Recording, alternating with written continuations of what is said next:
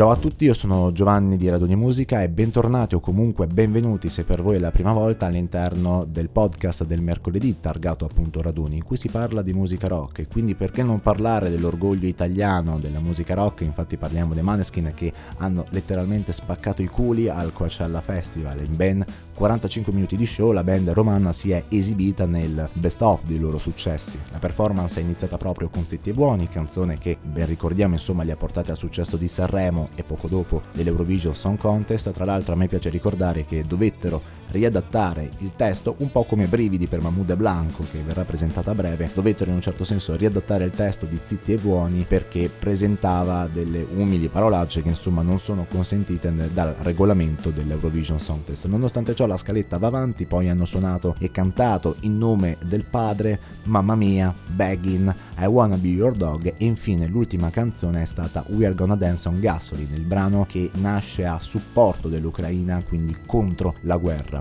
A termine di questa esibizione c'è un discorso, un lungo discorso pronunciato da Damiano De Maneskin che termina forse anche con un colpo abbastanza duro, con qualcosa che si è fatto, che sicuramente non è passato inosservato. Infatti dice eh, ci siamo divertiti, voi pubblico soprattutto vi siete divertiti, però purtroppo eh, in uno stato questo non sta succedendo, riferendosi appunto all'Ucraina, citando poi anche eh, parole del discorso di Charlie Chaplin all'interno del film Il grande dittatore e infine lancia questo messaggio duro in cui dice appunto liberiamo l'Ucraina, liberate l'Ucraina, quindi un messaggio di pace, terminando poi con, an- con anche un